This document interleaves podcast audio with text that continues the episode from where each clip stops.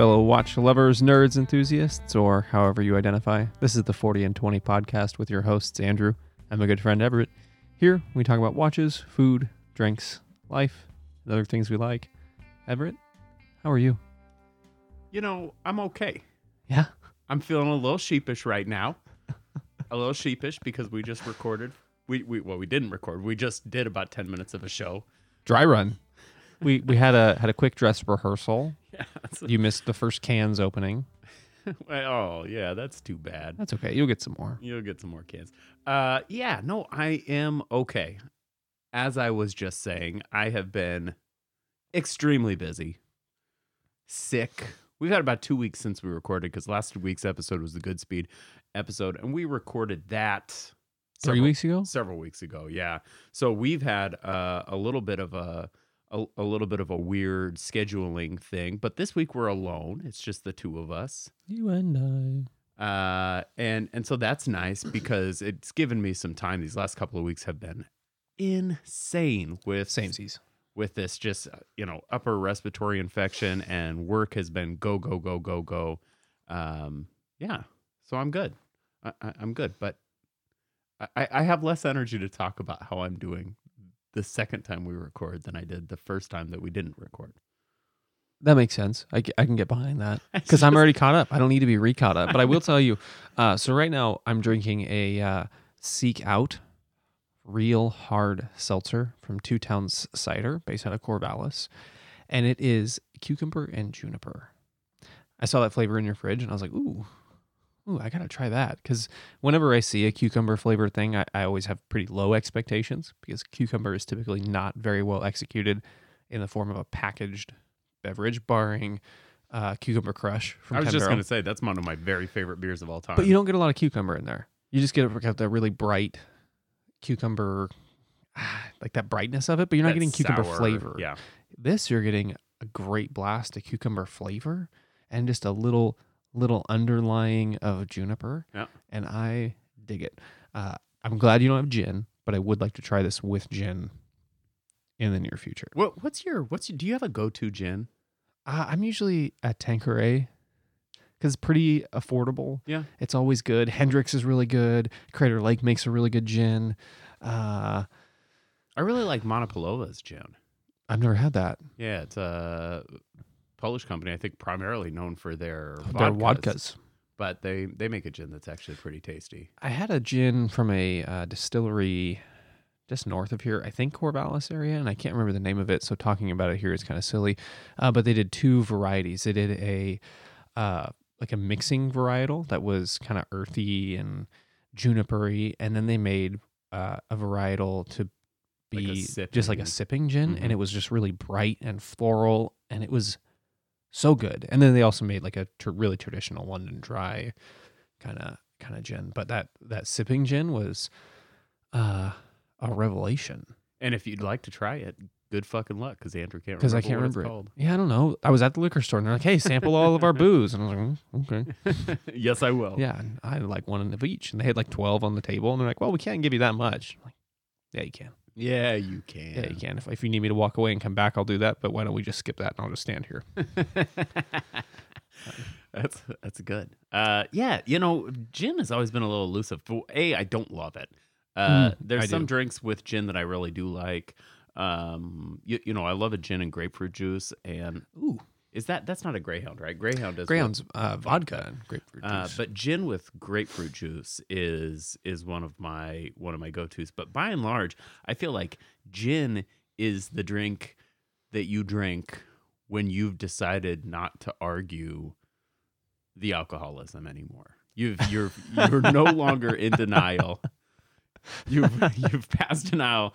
You're just an alcoholic, and you admit it, and you're going to continue to be that. And so you're drinking gin. I feel that way about gin. That's an interesting perspective on it. I would I would lean towards uh, vodka in a plastic bottle being that settling for The- alcoholism, or The twenty five ounce twenty five ounce cans of uh, some varietal of malt liquor. Oh yeah. Well, yeah, that's different. I mean, there's a utility to a there's a utility to a 22 of of malt liquor camo, you know, because it's a buck 50 and it'll get you shit faced. I feel like that's exactly what you just described the gin drinker as. Eh, perhaps, no, I, I perhaps. I dig gins. Are Uh, you are you old enough to have had experience with HRD vodka? Yeah, Yeah. Okay. yeah. You, you know, there was a time when I was, I, I mean, really high school. It was high school, right? Where we'd get Hog's Leg of HRD, which was, I think, probably like thirteen bucks, twelve bucks for the Gallon. for the half gallon. Yeah, and uh, it's terrible. It was terrible. I mean, if it comes in a plastic bottle, you probably shouldn't be drinking it. It, yeah, I, I mean, with some exceptions, but right, that that's that's generally true. What's the one exception? Oh gosh, I don't know. I mean, they make they make various alcohols in like travel, you know, good alcohol that they sell them in, in Okay. travel pints or whatever. I guess Okay. that's what I was referring. To. Most of those are still glass, though. R- Right. If you put it in a plastic flask or in a bladder, or have you ever seen those binoculars that are that's a flask disguised as binoculars? I have seen that. Something like that. That's a whole. That's a new vessel. That's where you put your gin. Yeah. Here you go. Watch. Let's see. I think that. We'll see. Sorry, I have to check. Uh oh. Is everything okay? Eh, no. You looked at your phone and said, "Uh oh." Well, the Chiefs are they're down 13-9. Patrick Mahomes is not leading a comeback right now, which is what I really need. Uh, his performance tonight's kind of my make or break for a uh, fantasy week, but Ye- it's whatever. You know, I've got one team that's definitely going to lose, one team that's definitely going to win. So it's I, I haven't I haven't even been watching because it was just I watched all day. That was kind of how my my Saturdays and Sundays during football season. The whole family is kind of on board with the fact that that's about the only time I really watch TV. So Saturdays and Sundays during football season are for football during daytime, and then everyone's happy. our our listeners who have heard you talk about Amazon shows on your other things, like ninety percent of every week, are going to disagree with that last statement. But Uh, no, I mean like during daytime. I watch TV at night with either my wife or alone because she works late a couple nights a week. Mhm. So that's when I get the majority of my TV consumption in is uh, when everyone is either gone or asleep in my house and I can watch by myself. I dig it. Yeah. I dig it. Well, we're alone this week. We are, which is weird. which is weird. It's been such a fun uh, few weeks, and and I I am hoping. I, I actually don't think we have anybody lined up right now. So if you're listening to this on Thursday and you think you might be interesting to come on the show, you you just holler at me. Um, we've got we've got some interviews that are sort of tentatively lined up, but they're you know there's some dependency on on you know press pieces and and whatnot. So it's a little tricky to get everything lined up, especially because this right now is the busiest time of year for micro brands in terms of shows. There's there's tons of European shows happening right now, and then we we run into um, wind up happening. I mean, there's just in terms of micro brands' ability to connect with consumers and connect with industry people. Right now is the busiest time. So press pieces are a little bit tough to come by right now, and we don't like to do interviews with people without having a press piece in hand, uh, or, or or at least having had it in hand very recently. So uh, that's kind of been our sticking point. You know, there's been a few people come come through and say we'd love to be on the show. I can't get you a piece though, and I think you know why don't we wait until you can. Um, I'd love to have you on the show too. I think your watches are awesome, but I, I don't own one, and the odds that I'm going to buy one for this show are low. So we'll just wait. So we we don't really have a ton of stuff lined up right now, but there's a bunch of stuff that I expect to come through at the end of, and so we're gonna be we're we're feast and famine. That's okay. You guys will just have to deal with listening for, to us again for a while. Yeah, just the two of us. We can make it if we try. Yeah, you and I. But we're talking about watches anyway. Yeah, We're Can't talking stop about us. watches. can't keep us down. And, this is a this is a topic that we've sort of had penciled in for the better part of a year. I think. Not, it was on our original sheet of things we ought to talk about. is that right? Yeah. I love that. Yeah, it exists somewhere. It's not in this bag, but I have an archive of all of our all of my show notes and all of our various uh, bar napkin conversations. And this is one of the first. Yeah. It's So- among them. So we're talking about uh I don't know. Maybe the most uh the most accessible And inaccessible. and inaccessible legitimate watch line on the face of the earth right now. I Yeah. think. I think we're talking about Casio G-Shock watches today. Gravitational shock. Gravitational Shock. And this is a show that is going to be probably light on the things that you don't know if you have spent any time reading or thinking about G Shocks. It'll be uh, a, a refresher course for some of you. Uh, for others of you that don't know anything about G Shocks, hopefully you get some background. Uh, hopefully you learn a little something. I know I felt a little sad in researching for this show that I kind of knew all this stuff. Yeah, I, I felt like I kind of knew all of it too, but to codify it and to get it all in one place and realize the simplicity of this brand, like th- there's a lot of special aspects to G Shock. There's a lot of a lot of special bits and a lot of really fun anecdotal or eh, anecdote anecdotes of this brand, but it's still so young. Yeah, and that's right. they they came into the marketplace and then they blew up and they've just kind of continued to blow up. Like, G Shock is the same age as me, They peaked and plateaued and hung in there. just like me. Yeah. Well, you.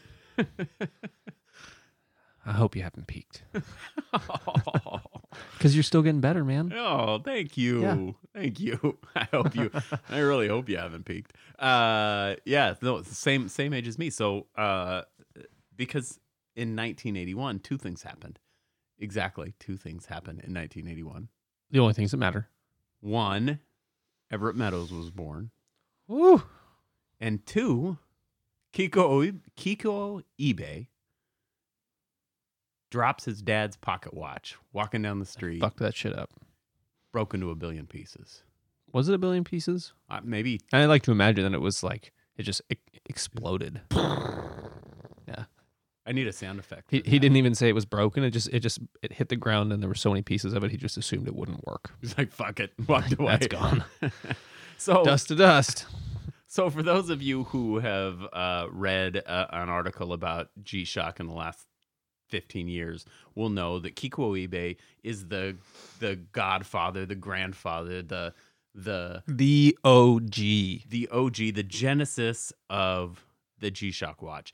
And and, and An- Andrew said it right. Uh, The the lore of this thing is so absent on detail that you're sure it's it's an anecdote and this is the genesis story, but like all genesis stories, we realize there's some mythology in this. Um, and, and I don't know. That's not to say I don't believe the story, but you know, I've read this story about the pocket watch being dropped 50 different times in 50 different iterations and heard interviews with Kiko Ibe talking about it in Japanese translated to English a, a number of times.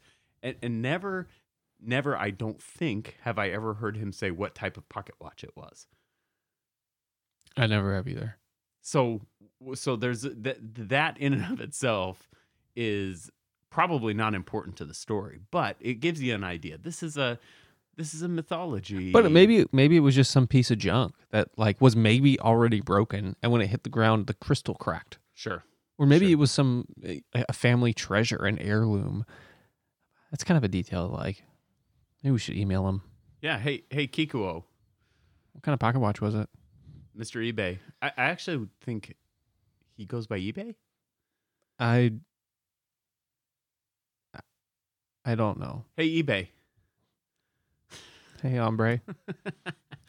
so he drops his dad's pocket watch, and it's sad, sad face, sad emoji. It, it's interesting too. He was carrying a pocket watch in the eighties. Yeah, right. Because the, that that also, it's like, what? Why weren't you wearing a watch? You were you were a fucking engineer for Casio. Yeah, Why right. weren't you wearing a watch? Yeah. Uh, so he drops his dad's pocket watch, uh, and and sure enough, sad Ibe says, "You know what I need? you know what I need? I need a watch that I can drop off my wrist and not have it fucking break." I need a watch that will survive falls that I won't fall. That I won't survive. Yeah, yeah. So he he grabs some guys. He grabs some guys, three guys. You know what they call them? Team Team Tough. Team Tough, Project Team Tough. Yeah. It has to like. That's the best they could come up with. Well, It wasn't like Research Group two three four. That I- would even be more exciting than Project Team Tough. Team Tough.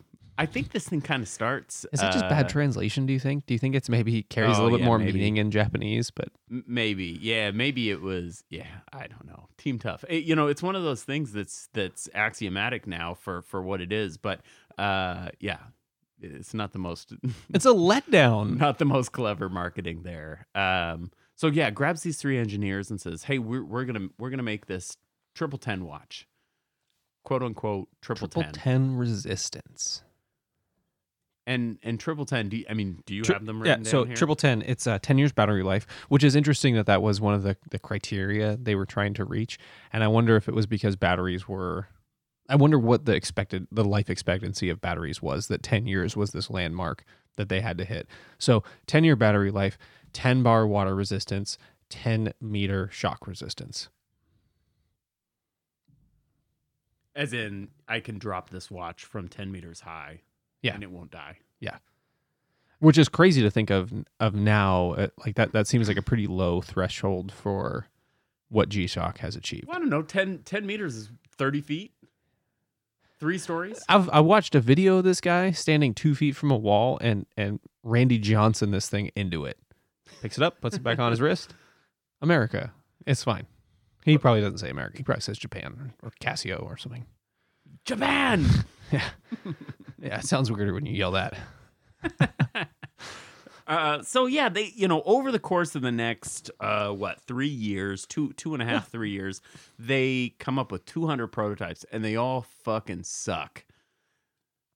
I mean, anecdotally, the uh, all these prototypes, he he's he's sneaking to this bathroom that has available windows, and he, he's dropping off the first floor, and they're breaking. And then finally, he gets one that survives, and they start working off that. And they go to the second floor and drops it, and it breaks it.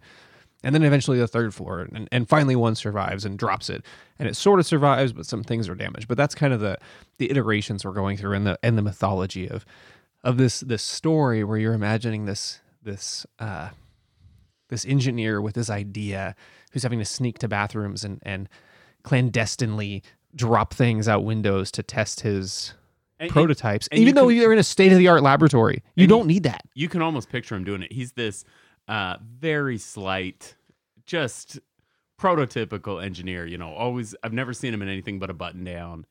Uh, you and know, a g-shock a- and a G Shock. He's this prototypical engineer, and you can picture this young Ibe sneaking to the bathroom to drop his uh, G Shock out the window, his prototype out the window. why wasn't that a, a tool set available in the lab why was he having to drop it out windows You, you know, I think that he was not uh, when he started doing this. He was not necessarily working on company time or dollar. I think that this that this research was sort of own own time, own dollar type of deal.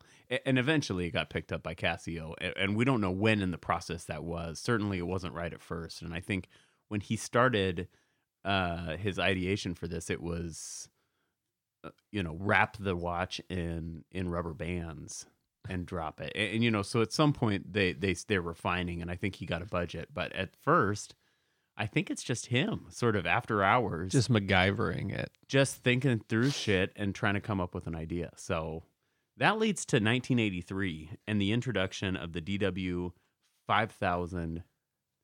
I have one more Oh, their their oh, research breakthrough was one of those light bulb aha moments and again to add to the mythology the team is at like just happens upon a park where children are playing and he sees a not creepy. well they're engineers So not creepy. yeah no they're probably uh, who knows they see a, a child's rubber ball and that rubber ball is what gave him his breakthrough idea into floating the module inside the watch because though the outside of the wa- of the ball would sustain impact the rest of the ball was unfazed but again mytholo- like why would looking at a rubber ball prompt that Yeah, I don't know. and I I'm don't not an engineer. Like I don't look at things and go, "Oh, yeah, no, I understand how that works." So I'm, I'm maybe it's just that I'm not smart enough to understand how It's that one of translates. these but aha moments that you read about and you think, I, I just don't get it. you're an engineer, bro. You should have understood that before you saw a rubber ball for the ten thousandth time in your life. Y- Yeah, it, it's I, I don't get it, and, and so maybe there's you, you know maybe there's this sort of Monday Monday morning quarterbacking going on in my head, but I'm but I'm with you. I'm like, what what are we talking about here? Yeah. Yeah. I, I love the mythology of this, but the, and it gets the mythology is only going to get better here. Yeah, that's right. A- And, you know, it, it, the the other thing that sort of uh, not irks me about that story, but kind of uh, puts me back on my heels a little bit, is because the first prototype was taking a watch and wrapping it in a bunch of rubber. So, I mean, Well, the, the issue was be- that the the module was still sustaining the impact. It wasn't floated inside the the case like with the what became resin and then steel and then resin and all kinds of other layer. Oh, I made a scene here. Layering of materials to protect that and float that movement, yeah, and then the buttons attached by cables as opposed to directly interfacing with the the the. Uh, buttons. I want to say movement, Okay, but that's Module. not. Yeah, there's I I, I just used the word, but You're I stupid. Yeah. Yeah. That's all it comes down to. So that's what they get to. They see the rubber ball. They think, well, we need to float this movement. And so that's what they do. They float the movement. There's a hollow case, quote unquote hollow case, with a urethane, um, with a urethane sort of sleeve envelope inside of it that houses the movement and, and these flexible connections from the buttons to the to the connectors. Um, a- and that is what becomes the DW 5000C in April of 1983 which is the original G Shock. That is the original. And it still looks so good. And it looks great. I mean, it, it is a case shape that we know and love today by way of the 5600E or the GWM 5610. Uh, it's this classic looking It is the G Shock. square G. That's right. And I mean, for watch, I guess a lot of people when they imagine a G Shock see the the round indentation bezel. Oh, yeah, like sure. The 3i, yeah, the the modern the iterations. 60, 6900s. Yeah. Yeah. Uh, and, and, you know, I'm the opposite. I think 5600 is the, is the classic. But uh, yeah, so so I think interesting. I think this next bit is interesting because al- although there was a need and, and the market was there, sales lagged in Japan for this watch. They did not take off the way we might think that they did in Japan in particular. Because 1980s style wasn't surrounding this active lifestyle watch. They were all surrounding nice slim dress watches and were in the midst of the quartz revolution and people are transitioning to quartz watches anyway. So why would I get a digital? Because there's this cool quartz movement that's out and available and it's cheap, and it's affordable, and they look great. And why would I need to be able to throw my watch against a wall? Well, yeah, a- and and you know, there's a cultural change that's going to happen, um, but it's not going to happen in Japan. Nope. It's going to happen in the United States. And it all surrounds a commercial. That's right. So this commercial that cast so because of the uh, struggling G-Shock line in Japan, uh, Casio started reaching internationally to try to market this watch. And there was a commercial. I, I actually didn't get a chance to look it up, and, and I will watch it today if it's. I'm sure it's still available. Yep. That has a hockey player using this G-Shock as a puck. Slap shots it. Watch is just fine, and people go nuts like it, people start calling casio phones are ringing off the hook they're writing them letters because they have to write letters to complain in this day and age. But it's happening saying you're this is false advertising. This isn't happening. Like th- there's no way. It's just impossible. What you're claiming cannot be true. And an early iteration of uh of mythbusters air quotes a news agency picks it up and is like yeah it's bullshit. We're gonna call it.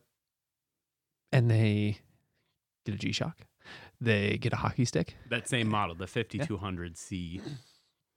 they test it all out and sure as shit that watch works and people lose their minds g-shock takes off in america soon followed by japan and countries around the world Well, and I think that that's the part of the story that's kind of ironic. That so uh, the G Shock sales al- almost immediately pick up with sort of I, I don't know probably today what we call urban culture. So um, uh, on the East Coast, the the hip hop community sort of picks it up. On the West Coast, the surf community, the surf slash skater community picks it up um, because of utility. Um, the hip hop community picks it up because of style. And so all of a sudden, we've got this watch that's entrenched heavily into the very hip Mm-hmm. sectors of the United States in the early 80s. Um, and, and so it becomes this cultural position piece. And that, that uh, position in urban American culture is what eventually drives its sales in Japan. Yep. And because these Japanese, these young Japanese kids are Yankophiles. You know, they're wearing Levi's, they're buying, um, they're buying Harley Davidsons, and at the time, you know, these these intrinsically American things. And so G Shock takes off with the American crowd, and that idea is what drives sales in Japan, which is fantastic to think about. So terrific. And what's impressive is that G Shock was able to be so nimble during the uh, trajectory of its growth as to be able to keep up with the culture that was its primary demographic.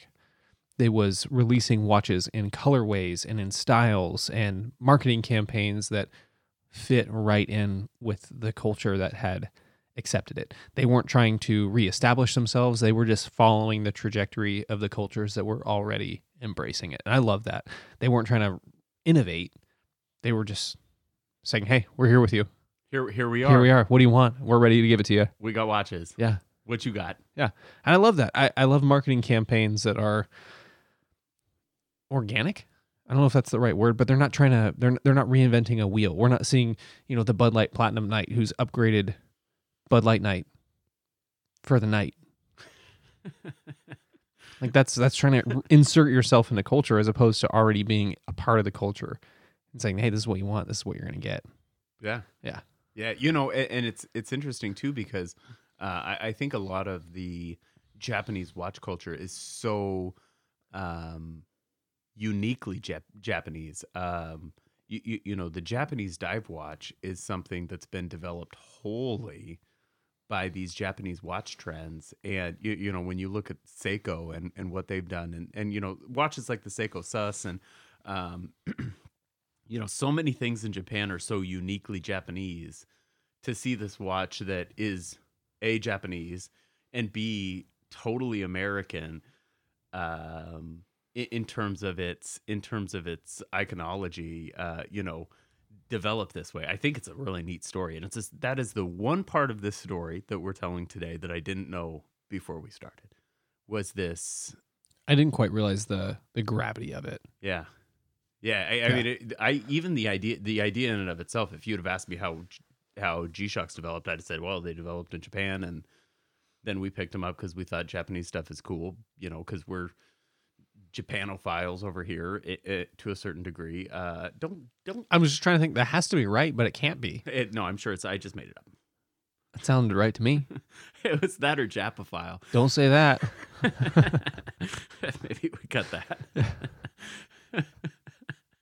so yeah, so yeah, all of a sudden, G Shock's cool in in America, and so it's cool in Japan, and there's a little bit of a a, a little bit of a s- snake eating its tail, and this thing just takes off and goes freaking crazy Globally, globally. it is. It's the only watch I can say with confidence that I've seen legitimate iterations of it everywhere I've been in the world. I've seen plenty of fake Rolexes. Mm-hmm. I've seen I, I've seen a lot of Invictas, and I don't think people fake Invicta. But people definitely don't fake G Shock, right? Do they? You know, I, I bet some of the G Shocks do get some of the G Shocks do get faked. Um, it's probably less prev- prevalent than faked Omegas or faked Rolexes, but I, I do think that that happens. I've seen a fake Rolex with an Omega uh, logo on it. I love that. Yeah. You, you know, I think that I think that the iterations of fake G Shock are are usually using actual G Shock parts and customizing them to be some of these higher end or, or harder to get uh, collaborations or Mm. or um, One of a kind, limited edition, 40 and 20. editions. That's r- that's right. Yeah. that's right. So, there, here, here we have it. We're at we're at the explosion of G Shock, and it's taking the globe, and they they have not stopped innovating. And one of the questions I I have about Casio and their sub brands is I, I'm I understand that G Shock and ProTrek kind of fill different places in the market, but not entirely different places in the market. And I wonder how Casio justifies keeping both of those lineages alive. I suspect it's purely marketing. I suspect because I've had the same thought. You know, we I think we I think talked, we've about, our, about it on this before. we, we talked about it in our uh, Digitals, maybe. Digital watches. Did we do uh did we do a triple sensor episode? What did we do? Anyway, yes, we we've talked about oh, we tried to talk about in complications. we've talked about this before, but but I do think it's purely marketing because right, these triple sensor Pro Treks are a very obvious offshoot of the things that make G Shock great. And G Shock has triple sensor. You know, Casio's got a very very good, one of the best in the world triple triple sensor uh, module, and they use it in both Pro Treks and G Shock. So I, I think that it's purely marketing why they would continue to maintain both these lines because ProTrek has its uh, has its base, and, and I don't think it's the same base as G Shock. I don't think it is, but I think that was that was kind of a, a self fulfilling prophecy. I, I suspect that there's a more distinct group in Japan that is inclined to buy you, you know that ProTrek marketing. I know we talked about this, but that ProTrek logo even today Oh yeah, unchanged. is basically unchanged. You know, they've got that green writing. It looks like the brand. It looks like a 1980s Seattle outdoor wear branding. Looks like Jansport. Jansport, that's right. Or or the one that pops into my head is uh, Traeger. Traeger is a uh, Yeah. n- not not the grill company, but the the bag company. Mm-hmm. Um, and it see it feels to me very similar to the branding of Traeger or or Outdoor Research or something like that. So I suspect that they've got a niche of people that like that brand, um, and so they maintain it. And and I I would guess that in Japan that's more distinct than it is here. Maybe. When I was uh, one of the things I wanted to look for was all the places G Shock specifically has been, which is kind of hard to find. You would think that on the like that G Shock would be funding and in part sponsoring a lot of these major expeditions or record breaking uh, adventures, just because their watches are so versatile and durable and uh, they can go anywhere, do anything. What I could find though, it has been to space. We've talked about that. Yep. G Shock's been to space. G Not Shock to the moon, no, but to space. to space. Yeah, Space. a lot. Yeah. Maybe more than any other brand. You know, I think that I think that that's right. I think that that now, since about 2014, the official space watch is the X33. Um, but but it seemed like there was a period of time between 2014 and you know maybe the the 80s, sometime in the 80s, where G Shocks were 90% of all the watches that the astronauts were wearing. I suspect most of those were personally owned POVs, as it were. Um, but, POWs. POW. Yeah, maybe maybe maybe something different. But yeah, I, I suspect those were those were you know I, I own this because I bought this and I'm going to wear it to space. But it it does seem like there was a period of time where more G Shocks were in space than any other watch, If I ever got to go to space, I would wear all my watches. just on your arm at Yeah. the same time. And I would I when I got back, I would write every one of those companies and say, "Hey, I took your watch to space. Pay me for it." Right. There's a lot of that actually. There's a lot of that that goes on in space travel. Yeah, I no, I would 100% do that. I would exploit space travel. I'd be the guys who took stamps and envelopes and signed them and then brought them back to Earth and was like, "Hey, these have been in space." I'd get in trouble. For, uh, I wouldn't get in trouble for it though, because I'd just be a regular ass citizen going to space. Just a regular dude. Yeah. just a regular dude. Well, so I think that uh, you, you know, the next sort of major step that happens with G Shock is 1987, and this isn't a major step for G Shock so much as it is a, a a major step looking back. So 1987, G Shock releases the DW 5600C. DW 5600C is the same watch that you can get for 60 bucks on Amazon today in the DW 5600E. And there's obviously some minor differences, some minor tweaks, but this watch is the same for all intents and purposes as the basic G-Shock that you buy today, when you when you say I want to buy my first G-Shock on WatchUSeek, I have about 80 bucks to spend. You're going to get about 15 recommendations for the 5600E. You're also going to get some recommendations for the 6900. Those are wrong. Uh, Objectively, wrong. objectively wrong.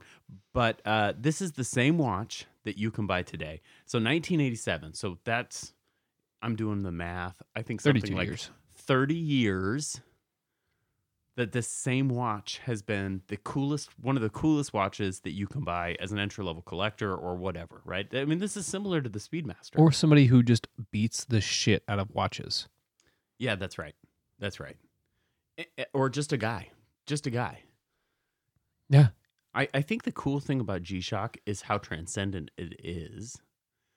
Um, you, you know, the price point does a lot for this, but it's so much more transcendent than just, I mean, just about anything else, right? You, you know, the Speedmaster, I, I just made that Speedmaster comparison because I think it's interesting. The Speedmaster is virtually unchanged, different bracelets and uh, uh, upgrades and movements, but the Speedmaster today is the same as the Speedmaster of 1960. Right? Mhm. It's the same watch. the The G Shock's not quite as old, but essentially the G Shock 5600E that you buy today is the same as that 5000C that you could buy when it first came out in 1983. It's the same and, And just as accessible. Way, way, way more accessible. Yeah. I mean, yeah, I guess that's fair. But way more accessible. And there's a lot of people that have spent exactly 45 seconds thinking about watches for the purposes of getting something on their watch to allow them to tell the time that have ended up with some version of the 5600 on their wrist. Mhm. Not because they're thoughtful. They might be minimally thoughtful, but not because they're being thoughtful about the watch, just because it's such an obvious decision. Mhm. It's so obvious. It's the most obvious watch on the face of the earth right now. they recently stamped 100 million in serial numbers. A hundred million watches. Yeah. That's 2017, right? Yeah. Recently. Like what, two years. Recently. And Eminem rapped about it. Yeah. Maybe. No, he did. Oh, he did, huh? they had a big party in New York. I didn't know that. I did not realize that um, that that Marshall was there to party with him. So I think that that's uh, you know this 1987. I, I, I'm gonna I'm gonna sort of mark that down as a big year. In fact, it's the one thing I have in a box on my notes because that's big time. That's a big time. It, you, you know w- we'll come back to it a, a number of times today, but the 5600 is the G Shock. Yeah. And that's when it came out. Yeah. So where to from here? I've got a bunch of notes, but I, I don't know where you, where you go to Uh, from here. so my my next impressive place that uh, a G Shock resides currently is on is in the Antarctic Ocean on a Japanese uh, underwater rover that is exploring the ocean. It is using the compass and the thermometer on board the watch into the rover to guide it and also take measurements for the rover itself. what watch is this? Uh, one of the frogmen. Uh, they have a special edition associated with it. It's got a cool red band, like Antarctic something or other. It, it's cool as shit. And also, it's living there. It's fucking living in the ocean, cold ocean, Right? on a rover, giving it guidance. That's awesome. What other watch does that? None. The i the the Apple Watch commercials. This watch tells time. It also has an EKG machine. Does it guide a rover? The answer is no. No, it does not. And it couldn't. No, I don't think it would survive. It couldn't. Apple Watches don't survive falling off your wrist onto the floor. They're not triple ten. No. They're not triple ten. So eBay Randy Johnson's his into the wall. you know, I've just got some. Uh, I've just got some landmarks. Maybe I'll just run through these. Hit 'em up. Yeah. So 1989, the AW500. That's the first analog G-Shock. 1992 DW6100. That's the first sensor-based G-Shock, and it had a thermometer. 1993. We've got What year was that? 92. How cool. Can you imagine being 1992, looking at your watch, being like, 64 degrees in here? What up? 93, the DW6300. That's the very first ISO certified G Shock. That's the Frogman, the OG Frogman, 200 meters of water resistance, ISO certification. 1994, they introduced the Baby G line for folks with smaller wrists. Well, for ladies, that's where that's where it started. Yeah, yeah, no, I think that's right, and, and I, but I, I bristle a little bit at that, at that connotation, but I know that that's accurate. Um, 96, Kikuo, Kikuo Ibe and his group decide we're going to start making metal watches. Oh shit! And so they introduce the Metal MR-G series. 98, DW 9300. That is the Raysman. That is the predecessor to our solar Mm-hmm. watches. It's the very first solar G-Shock.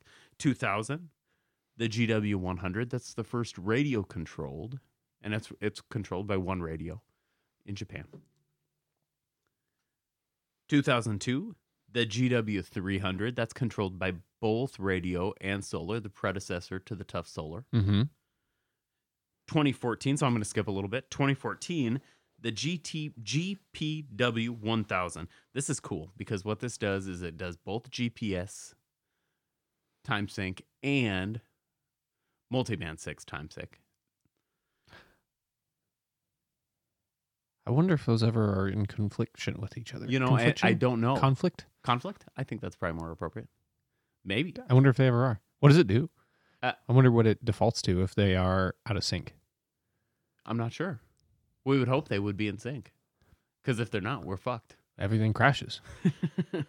2017, the GPW 2000. This is GPS, multiband 6, plus it connects to your cell phone and syncs by way of your cell signal to atomic or solar clocks that are updating the cell carriers. So, full, all Everything. the levels of connectivity, you're on it. So, if you have cell service, it'll sync there. If you just have GPS service, it'll sync there. If you have multi-band radio signal, it'll sync there. It's going to sync constantly and be updated. And it still has a 10 year battery life, right? Eh, Yeah, I would assume so. That's crazy. It's crazy. It's crazy. I- noted those as sort of the major milestones. Um, there may be others. What year did they transition away from a single boob, bu- single boob, Single boob a single bulb illumination to uh, the backlight illumination? to sort of Indiglo style. I don't know that. I don't know that. I'm sorry. It was early 90s. yeah, that sounds right. Yeah. And right. one of the uh, one of the selling points they had on them was the uh, were these films that were put on the inside of the crystal that were invisible until you turn that light on and you get a cool image on the uh, inside of the the crystal when you'd illuminate that backlight like whether it be fire or a skull or something crazy like that Love it. so cool You, you know, we, we mentioned it briefly also. G Shocks are um, space watches. You know, that's the last sort of very cool thing I'd like to say about G Shock. Since 2014, the X33, the Omega, I don't think it's the Speedmaster X33 anymore, but the Omega X33 has been sort of the official watch. And so everybody on the ISS and in the space programs is wearing these X33s. And I, suspect that there's some. Um, there's some financial reason for that. I, I, I assume that Omega's sponsoring that. But if you look i at hope so yeah. Shit. Right. If you look at pictures of astronauts from the 2000s and the 90s, they're all wearing G Shocks. And there's a number of G Shocks that have been space certified the DW 5600C, the 5600E, the 5900, the 6900, and the G9000, which is a Mudmaster, I believe, uh, to name a few, are all or have been uh, space certified at some point by NASA. So the uh, you, know it should go without saying that a watch that can go to the bottom of the ocean or that can be dropped from 10 meters up um, i- is going to be as good for space as say smacked by a hockey stick that's right. That's right. So so they are basically made for the type of things that's going to happen in space. I know at some point NASA shot a a watch up on one of these um, weather balloons, Mhm. and it went super, super, super high. Uh, you know, w- way the fuck up there. I don't know, and comes down. So f- I think it was m- like twelve hours at negative fifty six Celsius, which is cold That's really cold. which is cold. Um, and, and you know, 56 kilometers an hour coming back down. Um, hits the ground on a, on a parachute, obviously, but totally survived this thing. You, you, you know, these things are purpose built for the hardest hardest points of life, or or or Beyond that, beyond life that. doesn't survive that. and, and and so it, it it it should be it should come as no surprise that these G Shocks are perfect space watches. I'm gonna get some G Shocks to be family heirlooms.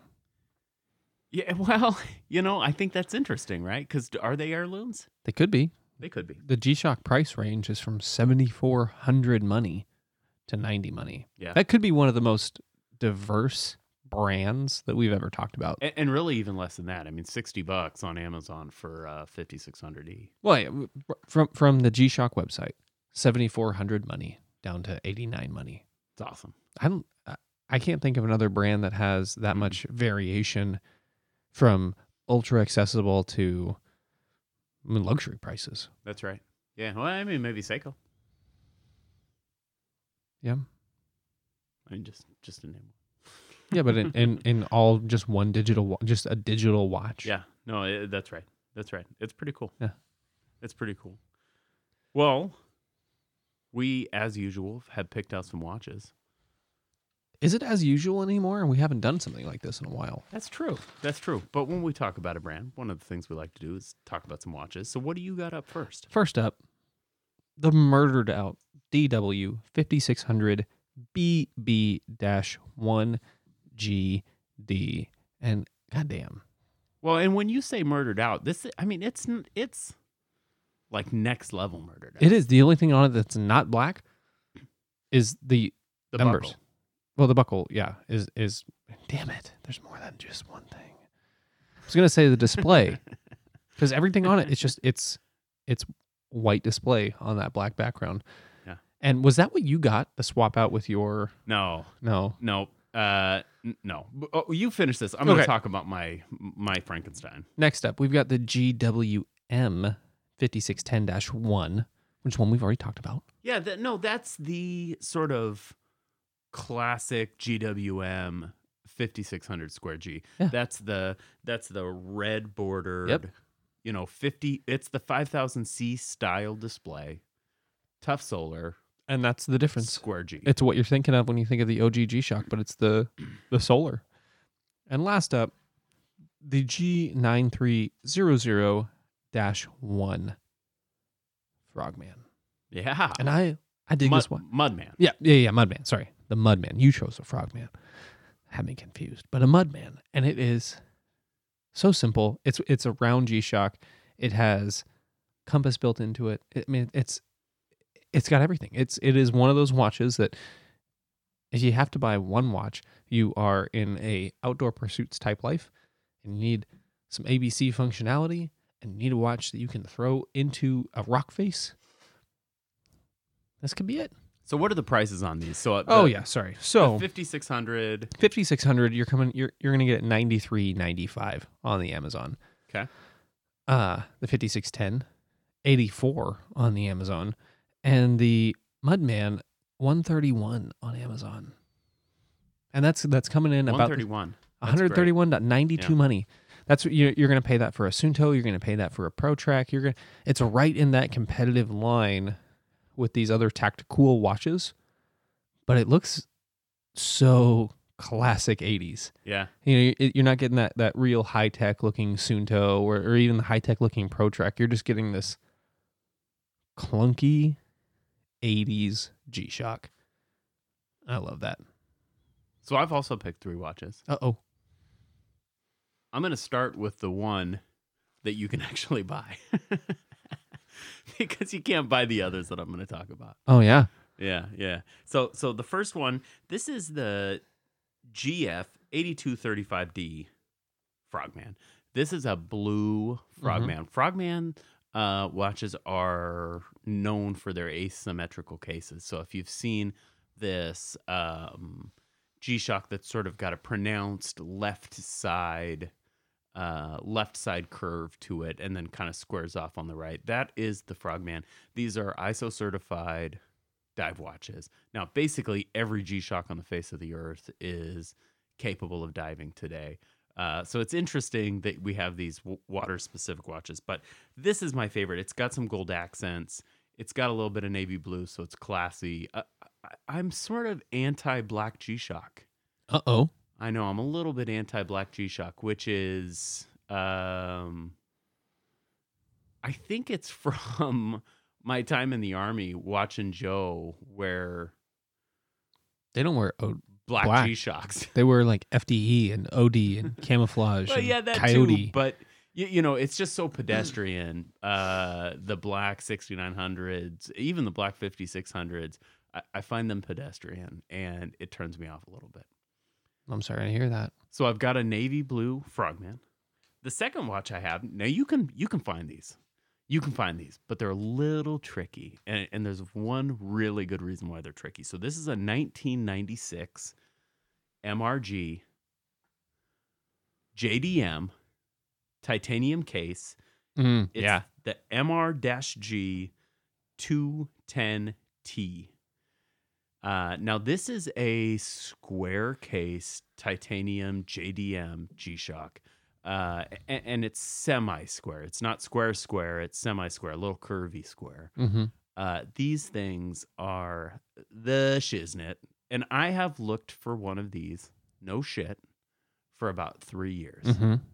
for about three years, and they are very, very tricky to find. You- No, they're not. They're always available on eBay. Yeah. There's always about one or two on eBay, and they stay on eBay for a very long time. And the reason is Japanese people Have skinny wrists. little tiny wrists. You, you can't ever find a bracelet greater than six inches. That's right. So I think probably what I need to do is buy two of them. And you and I have talked about this before. And maybe we've even talked about this on the show before, have we? I don't know if we've talked about it on air. I think what I need to do is buy two of them. Take the best parts from both and combine the bracelets. But you cannot find these with a bracelet over about six inches and three quarters. Yeah, that's that's because I I sometimes lurk on eBay and OfferUp and places like that, so I can buy one and have it, and then you can't have it. Uh, I would be so fucking mad at you. uh, but so I I routinely lurk for um This is my grow watch. This this watch, the MRG 210T, is my grow watch. Grail. Grail. Okay, I thought you were saying grow watch. It's like, my grow watch. I was like, why do you need a grow watch? I'm a grower, uh, but yeah, no, I've looked for them, and you the, not a shower. the the bracelets. No, nah, well, the, the bracelets are always just tiny, and and is it is it that when these watches were produced, people were like, ah, whatever, it cost me sixty bucks. I'm just gonna throw away these links. Well, they Or were is it- 60 bucks. They were expensive because they're like titanium. these like these damn Casio bracelets that just break apart when you try to adjust them. Like that World Time, that's the size it is forever. That it is never adding or removing any links ever again because it got fucked up. No, these things have replaceable links. I mean, they're meant. It, it's just in very, very difficult. I, I think two things. One, I think people recognize them as collectors' pieces, and so people kind of hang on to them. And two, they're JDM. People in Japan have little wrists, These guys and their JDM watches, man. motherfuckers. So that is, if I have a grow watch, it's that one. And I have had an alert set up on eBay for the better part of the last two years. And I promise when one comes up with a bracelet long enough, I'll buy it. But I, I'm guessing I just have to buy two. You might be in a bidding war. It's not going to happen. I won't. I won't bid on it. and you know that's my grow watch. It's the it is the only watch that I've ever truly coveted. I feel that way about the LCD Navitimer. Yeah, but I mean that's that's a an expensive watch, right? I mean there's expensive watches, right? But it's like even if that pops up, I'm not going to buy it. And the ones that do pop up, like I've seen a couple that were in really good shape, but they're still too grandish. So there's Um, one more G-Shock. Oh yeah, yeah, yeah. There's one more G-Shock that I have to talk about and then we can get into other things. This is a watch that I'm wearing on my wrist right now. Mm-hmm. It's the one G Shock I own. You have a baby G. Oh, that's true. Yeah. that's true. Well, my, uh, I mean, I There's I, a baby G in this house. There's a baby G in this house. this is this is my personal Frankenwatch. my personal perfect G Shock.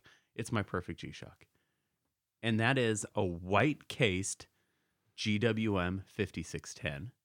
But you cannot buy the one I'm wearing. And that is because it is got a module from the GWM 5610, the sort of vanilla, everyday black strapped GWM 5610, which is the red ring, that sort of purple solar panel Mm-hmm. with a positive display.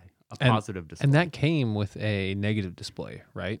this came with a, a black on black negative display. This this white case did because G Shock in their infinite wisdom Who makes a watch for everyone on the planet? does But not Everett. sell a white GWM with a positive display right now. So to make this watch, I had to buy two watches. I had to buy the GWM 5610 MD, which is a white braceleted, white bezeled, positive, or excuse me, negative display. And I had to buy a GWM 5610 1, the, the sort of OG GWM. And I had to just swap them out. Now, the whole, the mod took about 15 minutes from both watches because you unscrew the bracelet, you sort of unscrew these little bezel clips, you pull the bezel off, you you know, drop one into the other and screw it all back up. I mean, 15 minutes for this mod. But I ended up I mean, it's the most rewarding mod ever Mhm. because I ended up with something that's totally OEM. That does, and totally not.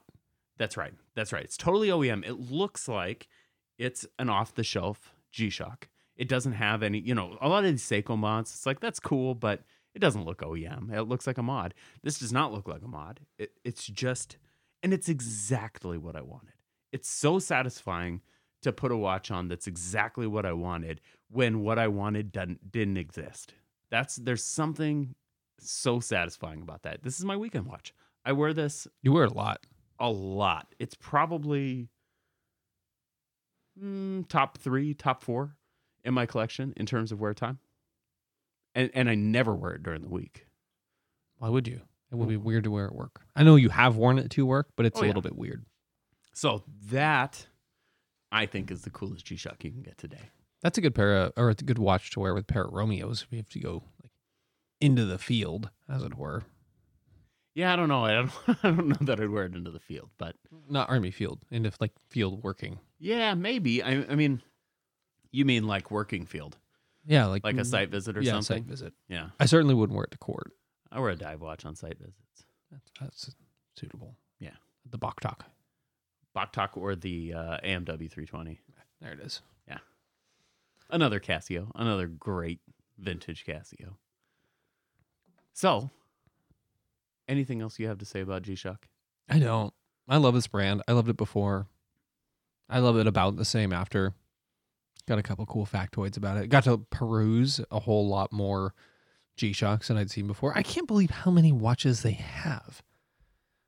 That's what sh- that's the most shocking to me is that they're still viable with with almost 200 active lines. Between 220 and 152 or 150 new SKUs every year. So between 150 and 220 new SKUs each year. So when they do that, uh, we're talking new SKUs and they discontinue some. Like, Yeah, I assume so. I assume so. so what I glean from that is you got to buy them all every year. You got to buy them all because they're gone. You won't be able to get them again. Like Pokemon. Yeah, catch them all, get them all, and for the most part, they're super affordable until you start getting into you know the the Mister the Mister G right The MRGs. Yeah. Yeah, that's right. and uh and some of the master G, you know, the the master uh, or the man lines, the f- mudman, the frogman, the the seventy four hundred dollar ones. They make some pretty dope like transparent looking cases. yeah, oh yeah. I do the jelly cases. I think Yeah. are some of my favorites. I'd like to get a clear jelly case, fifty six hundred. There's just so many cool ones. There's there's really one to five for everyone. That baby G, uh, that baby G. I've got a pink baby G. that I really bought for my wife, but I wear it all the time. Uh, I it's a got a jelly case, uh, and I love it. I love it. It's super pink. Yeah, Uh, it is. it- it's super pink, and so uh, you know sometimes people are like, "What? The, what are you wearing?" It's My pink baby G. What do you want? my pink jelly case baby G. Rose all day. and I'm drinking White Claw. Yeah. Biatch. Well, basic. Well, good. You know, I, I think if we could wrap up G Shock, I think that uh, you know it, it it's impressive. Uh, it, it's impressive that G Shock has managed to do what they've done, but I also think that there's a a lot, not not a small amount of underratedness that that happens with G Shock. I mean, this is literally the toughest watch on earth And in space. you know when we when people talk about oh i need a watch for for doing this or that the answer is always g-shock. The answer always could be g-shock at least you know?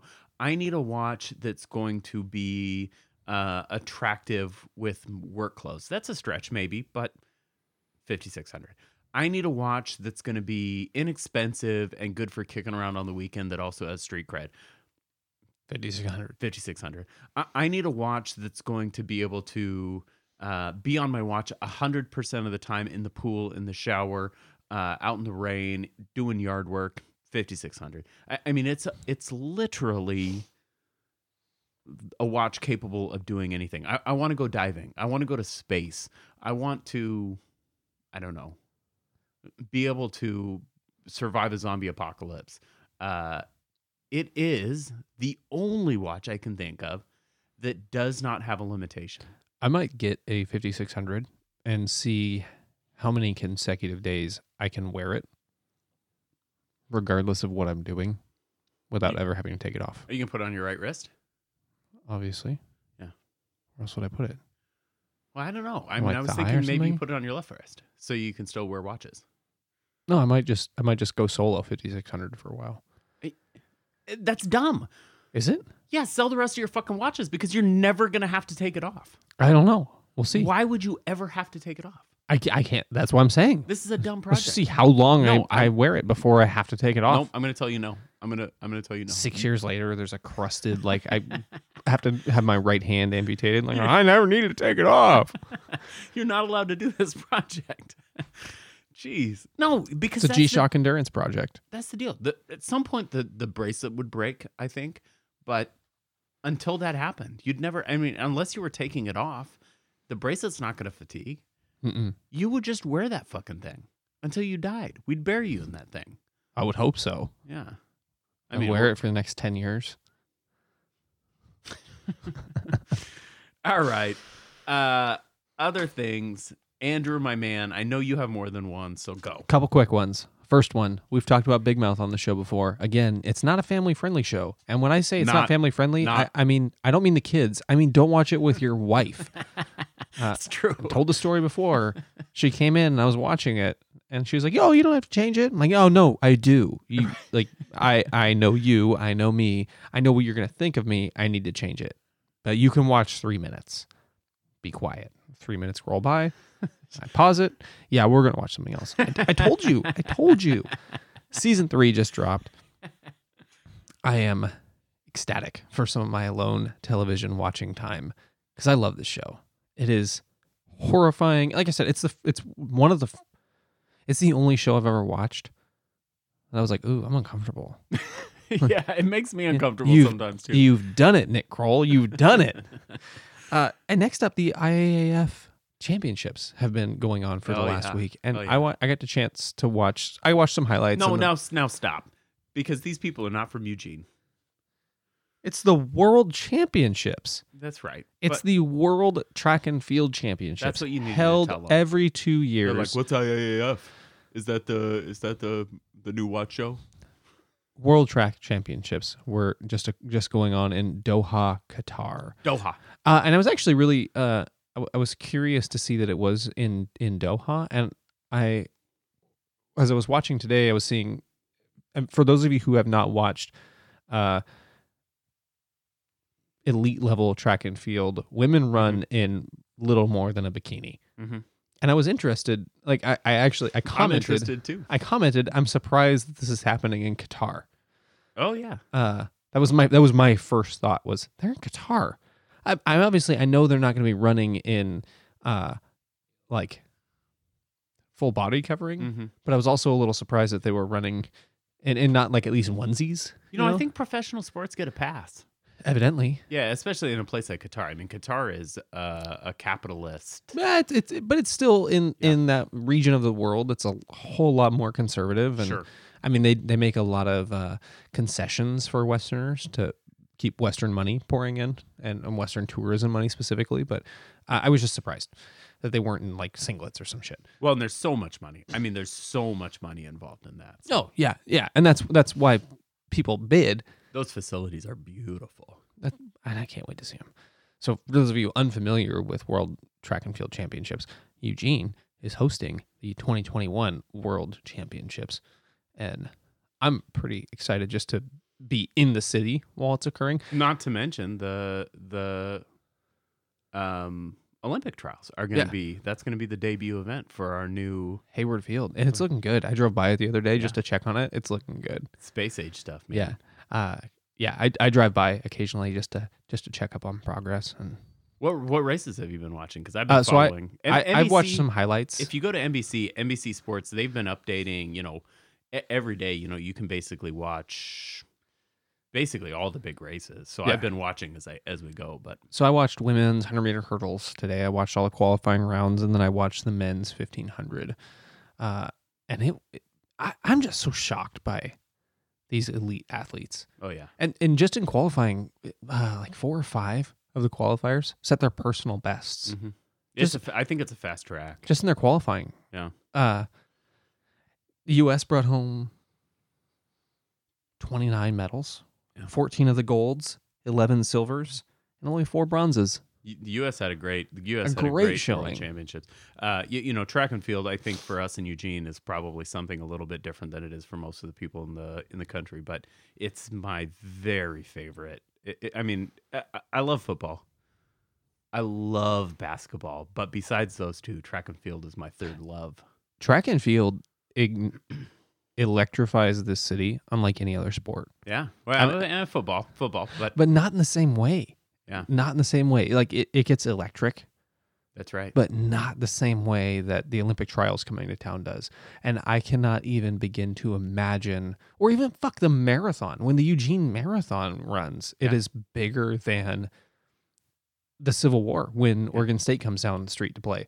So it- I was in. it's the biggest sporting event that eugene holds regularly I was in law school for the 2008 Olympic trials, and uh, at the time I was running, not com- not competitively with a capital C, but competitively, and uh, eh, going to those trials, we we Kim and I were trying to find tickets. We finally got tickets to, but you get you know passes basically for the whole day, and it's this whole entire mall, and it's right across the street from the law school. Hayward Field is literally when you're on the front porch of the law school, it is in front of you, and so this is old Hayward Field, which has been Yeah, it used to be you could watch events from the second floor. demolished. Um, but we got passes. We go out, and there's there's some fun events happening that day. But in particular, the day's going to end with the 800 meter final, and Oregon gets basically three guys through the final, and it was just the most exciting. You know, Nick Symmonds was racing extremely well. Um, and it was just this event that we didn't know was going to happen, eh, and wh- which happens sometimes in track and field. You don't know which races are going to blow up. And that 800 meter final was like nothing I've ever seen in my life. I mean, the whole place, and 800 is not a long race, it's about two minutes. It's the worst race ever. And you're and you're watching. It's not a sprint, well, but it's, not a distance. It's painful. It's painful to do, but you're you're watching these guys go, and you know it's dynamic. There's there's position changes, and they come through that last 150 meters, starting about middle of the curve, and you start to see the fields thin out, and then you see the kicks, and oh my god, it was the most dynamic, electric thing I've ever seen in person, and, and it was a buzz. It was a buzz. You look to your left, you look to your right, and everybody is buzzing. Mm-hmm. It was incredible. One of the coolest events of my life. Yeah, I'm excited for. Track and field. If Yeah. you don't watch it, you should watch it. It's fucking cool, man. Yeah, I'm really surprised that we're not so Diamond League is is starting to pick up and and become cool, uh, but it, it's slower than I'm ex- I'm I'm a little surprised that track and field hasn't gotten more of a following. I think the YouTube the YouTube angle, the YouTube pivot is going to be is going to be big for track and field. I think it'll help. I think part of the, uh, it's chaotic in that It's you- totally chaotic. you don't know what events are going on at what times. There's 40 different events associated with track and field, and it doesn't have the same. It, it it's hard to get behind uh, a team the same way it is, but any other sport. Like you can, I don't. Well, I don't understand cricket at all, No, me either. but I kind of like watching it. That's that was the first sport that came to mind that I didn't know any of the rules I think it's the to. most popular sport in the world. I think soccer is Everett. Oh yeah, I think you're right. But but second only to soccer. Yeah, I, and I, I could buy that, but I don't I don't Like understand per, the rules. per person Yeah. because it's popular in India. yeah, yeah. I, I don't understand the rules. I don't know how it works, but I kind of like watching it. And, and you can get behind a team. You can you can see a team kind of coming together. And in individual sports, unless people are like beating the shit out of each other, it's kind of hard to enjoy an individual sport. Sure. Maybe that's part of the. Ah, no, I mean I love tennis. eh, Love it. Okay. I've got another thing. do it. I don't think I've ever talked about this on the show, but I'm always blown away by how cool this thing is. So, Anker is a company I know we've talked about. A N K E R. Mhm. They're available on Amazon and I think increasingly other places, but Anker's a Chinese company. They are priced like a Chinese company. So, if you want anything electronic, if you want Bluetooth headphones, if you want a Bluetooth speaker, if you want uh, a, a, a car, a, a car USB, you know, a cigarette lighter, they make the power best bank. power banks. That's they make the best. That's what we've talked about on the show before. Is the is the power bank? But I've got a Bluetooth speaker. Mine is the Anker Soundcore Two. And this thing, it's kind of got a grippy rubber texture on it. It's solid. It's small. It's about the same size as the Jabra version, Mm-hmm. um, and it costs thirty five bucks. I think that the Jabra version is like hundred and fifty ish That sounds right. um, and and people love it. It's Bluetooth connection. My Anker Soundcore Two was thirty five bucks. I've had it for three years. I use it almost every day, and here's where I use it. I put it on the top of my shower door. Oh yeah. There's like an aluminum frame on my shower, and I set it up there. And so it gets steam and splash and wet, and it has never hiccuped. I charge it every couple of days because I'm only using it for, you know, 45 to 60 minutes a day when you shower. less than that. Right. Yeah. So, you know, a half hour ish, you know, I'll, I'll put on Scottish Watches or whatever, um, uh, or Bellingham podcast or whatever is, you know, next up in my queue and get in the shower. It's, it's been through it, man. I mean, short of using it poolside, I don't think you could use this thing a lot harder than I've used it. We have used it poolside. And we have used it poolside, literally in Mexico. I I mean, it is insanely good. It's insanely good. The quality, the sound is fantastic. It, it's it's everything I would expect. I've had other Bluetooth speakers that I did not love as much um, in terms of sound. It's fantastic, and I don't think we've ever talked about it on the show. And I just thought if you're looking for a Bluetooth speaker, something to connect to your phone to give you a little better, little bit better than phone audio, Much better than phone audio. it is what you should buy. I- And I don't say that lightly. It is the one you should buy. Just buy it. Just buy it. Even if you don't think you need a Bluetooth speaker, You'll actually just buy this. you'll soon find out that you needed one. You know, there's and so I, I, we're not sponsored. Obviously, I'm not getting paid to say this. There's uh, there's I think it's called the Cove. There's a Bluetooth speaker that all these YouTubers pimp because Cove is uh they give out sponsorships. I, I've never used it. I don't know what it is. I know it's more expensive than the Anker, and I know that the Anker is better. Boom. I know it's better. Has it's to be. better. Anker Soundcore. The one I have is the two. I think they may have a, a newer version. Buy the newest version you can. It's fantastic. America. Do you have anything else? I don't. I don't think I have anything else either. So I guess we should wrap. It's time. All right. Well, thank you for joining us for this episode of 40 and 20. Check us out on Instagram at 40 and 20. My apologies. We haven't updated very much lately. That's all me. It's been a hard couple weeks. Also, if you'd like to support what we do here, please check us out at patreon.com slash 40 and 20. Don't forget to tune back in next Thursday for another hour of watches, food, drinks, life, and other things we like. Bye bye.